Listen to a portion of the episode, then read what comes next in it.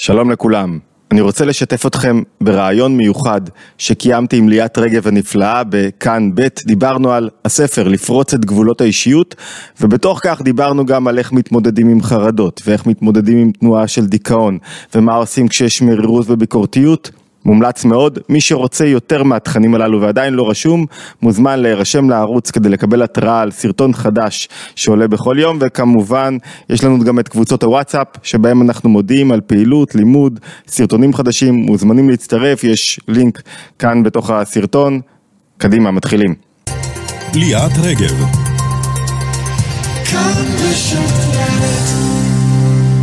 שנה טובה, חג שמח. רוצה לומר שלום עכשיו לדוקטור יחיאל הררי.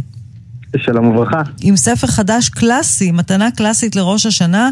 הספר נקרא לפרוץ את גבולות האישיות, ואתה בעצם אומר לנו בספר בגדול שאנחנו יכולים לשנות, או לפחות למתן במידה משמעותית, חלק גדול מהתכונות שמפריעות לנו בחיים? זה, זה כך ואפילו, אני חושב טיפה יותר עמוק. אם אני קושר בין ראש השנה לספר החדש, המטרה של ראש השנה היא כמו המטרה של הספר החדש, לפרוץ את גבולות האישיות שלנו, לגלות את מלוא הכוחות שלנו, אלא שמה יש בעיה, לכל אחד מאיתנו יש איזו תנועה מסוימת, תכונה מסוימת, שהיא לא נרכשת ולא קיבלנו אותה מהסביבה, אלא היא מוטבעת בנו. זה אחד החידושים הגדולים ביותר של תורת הנפש היהודית. זאת אומרת, אם אני מוריד את זה למטה, יש אנשים, אולי את מכירה כאלה, שסובלים מביקורתיות, מנטייה לממורמרים, אף פעם לא מרוצים. גם אם המציאות החיצונית מסתדרת להם כמו שצריך, עדיין התנועה הזאת דומיננטית בנפש, והיא קיימת בתוכנו. ויש כאלה, לכולם יש את כל התנועות, אבל יש כאלה שזה יותר דומיננטי. יש כאלה שנוטים בטבע שלהם, לא כתוצאה, את יודעת, מאימא אה, נרקסיסטית או אבא אה, אה, כעסן, בטבע שלהם ליותר עצלות, או אחרים נוטים ליותר עצבות ודיכאון. כולנו יכולים להיות בדיכאון ועצבות, ויש כאלה שנוטים יותר, והנטייה הזאת היא צובעת להם את עיקר האישיות שלהם. והמשימה הגדולה של הספר היא להגיד, רגע, במקום שבו אני מתמודד הכי הרבה, שקשה לי הכי הרבה, זה מה שמעצב בעצם את האישיות שלי מהבחינה הפנימית, את המקום הפראי בנפש, מקום שאף אחד לא רואה, לא בעבודה, לא בחוץ, לא מול אנשים, אלא כשאני עם עצמי, כשאני קשה לי, זה המקום שחוסם אותי יותר מכל, אבל שם גם מקופלת ה... מקופל המנוע הגדול ביותר שלי. כלומר, מקופל... דווקא מי שנמצא אה, בדיכאון כבד, וקשה לו לחיות עם דיכאון, צריך לדעת שדווקא במקום של הדיכאון הוא יכול הכי הרבה לצמוח ולגדול? בדיוק כך. בואי נראה רגע דיכאון. למה אדם מדוכא? אדם מדוכא כי הוא אומר לעצמו, רגע, יש לי... אני רוצה להשפיע על העולם, אני רוצה לתת. יש לי מסר אבל אני לא יודע לעצב אותו. אני לא מרגיש שמישהו מקשיב לי, אני לא מרגיש שיש מקבלים למסר שלי. אני לא מרגיש שאני משמעותי מספיק בחיים הללו. והבעיה הרבה פעמים הוא שהוא מנסה להשפיע, אבל אין לו מקבלים. התרופה, קודם כל אומרים לך, אם אתה רוצה כל כך להשפיע, כנראה יש בך כוחות הנהגה גדולים. הספר, מי שנוטה יותר לדיכאון, זאת אומרת, יש לו משהו לתת לעולם. הוא אדם מוכשר, הוא אדם בעל, בעל משהו יוצא דופן. קודם כל הוא צריך להיות מודע לכך. את יודעת, אדם שאין לו מה לתת לעולם, אדם שהוא רק בתנועה של מקבל, לא יכול להיות בדיכאון. אם אני לא חושב שאני משהו, אם אני לא חושב שאני משמעותי, אז מה אני אהיה בדיכאון? אגב, יש הרבה ש... מאוד אנשים גדולים וחשובים שבאמת היו להם תקופות קשות מאוד של דיכאון. את, את יודעת, זה, זה מאוד סובייקטיבי הרי ההשפעה. כי זה תלוי, אם אני תלוי במקבלים, במספר הלייקים. ג'ורדן פיטרסון, אחד הפסיכולוגים המשפיעים בעולם, שכתב שני ספרים יוצאי דופן ולימד איך לחיות, בשנת 2018-2019, היה שנה שלמה כמעט מאושפז בבתי רפואה ברחבי העולם. למה? מדיכאונות כאלה ואחרים, יש כמה סיבות. אחת ההשערות של הספר היא שזו תנועה שהיא מוטבעת בתוך האישיות. אתה אומר בעצם שבשיא התהילה שלו, בשיא הקריירה שלו, הוא היה מאושפז שנה בדיכאון. כי הוא פתאום שאל...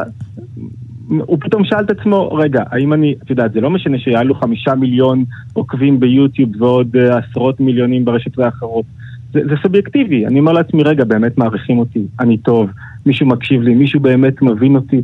וזה לא משנה לי שהרבה אנשים אומרים לי, תשמע, קראנו את הספרים שלך וזה נהדר.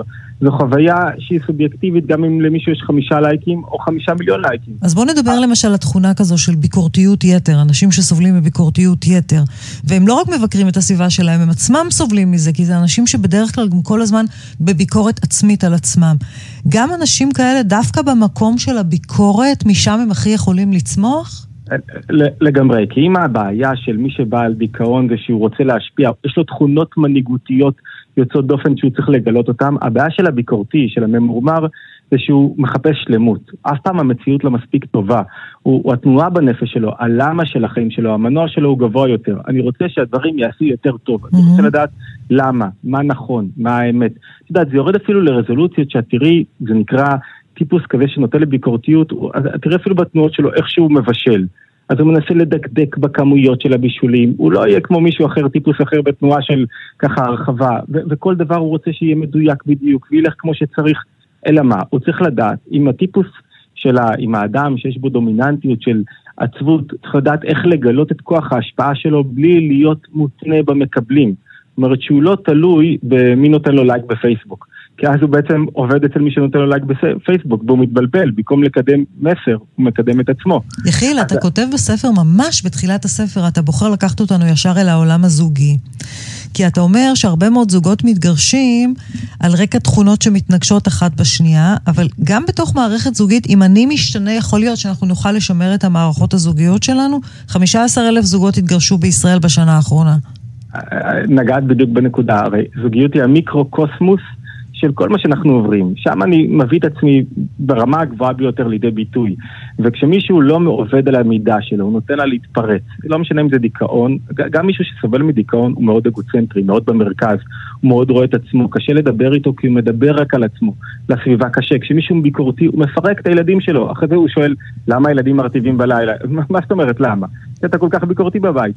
ואם אתה עובד בתוך המסגרת הזוגית, אז זה הופך להיות גם מנוע החוצה. יודעת, מסגרת זוגית טובה משפיעה על האדם בכל המרחבים שבהם הוא פועל. למה? זה לא רק שיש לו בן זוג תומך ומעודד אותו, אלא שהוא עצמו עשה עבודה על עצמו, השתנה, התפתח. הוא גם לימד את עצמו לא לתת לתכונה הדומיננטית, להיות כל כך דומיננטית, להשתלט לו על הנפש. ומצד שני הוא לימד את עצמו רגע להשתמש בה כמנוע, למצוא מה נכון, אם אני ביקורתי רגע, איפה אני מחפש לימוד באמת, איפה אני טוב, תשפר את הספר שלך, טוב, תשפר את המוצר שלך, תאמין בעצמך יותר, תוציא משהו טוב יותר לעולם. וגם אתה יכול להשפיע על אחרים שיגיעו רחוק יותר. זה, זו ממש נקודת מפתח של להבין את האישיות. אישיות שלא משפיעה החוצה, זאת אומרת, אם אתה לא גורם לאנשים אחרים להאמין בעצמם ולגלות את הכוחות ולעשות להם לא רק טוב יותר במובן של נתת משהו, אלא של רוממת אותם בזכות זה שהם ראו אותך אז אתה בעצם רוצה חיים של אחרים, לא את החיים שלך, ואתה, ואתה אתה לא, אתה לא מאיר את הסביבה, וכשמישהו מאיר את הסביבה הוא מקבל ממנה יותר מאשר כשהוא עסוק רק בעצמו, לא ספק.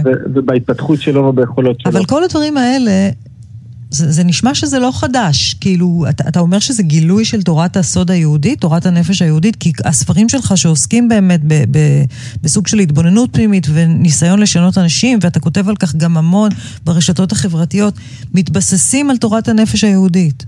אני אגיד לך איפה, איפה החידושים המרכזיים. חידוש מרכזי אחד זה שלכל אחד מאיתנו תכונה דומיננטית שהיא זאת, היא הצבע של האישיות שלו. והיא תכונה שהוא נולד איתה. זאת אומרת, אנחנו לא נולדנו טבולה ראסה, וגם המחשבה היהודית, את יודעת, אני יודע שאני מעורר עכשיו פה מחלוקת, הרבה פחות נותנת משקל ומשמעות לטראומות, לאירועים, להורים, ויותר לתכונה המוטבעת שלי. בעצם היינו אומרים, היינו אומרים בוויכוח הגדול מבחינת היהדות, הלידה, אה, הגנטיקה הרבה יותר חשובה מהסביבה. לחלוטין. הסביבה משפיעה, אבל דברים שהסביבה משפיעה לה יותר קל לי לתקן.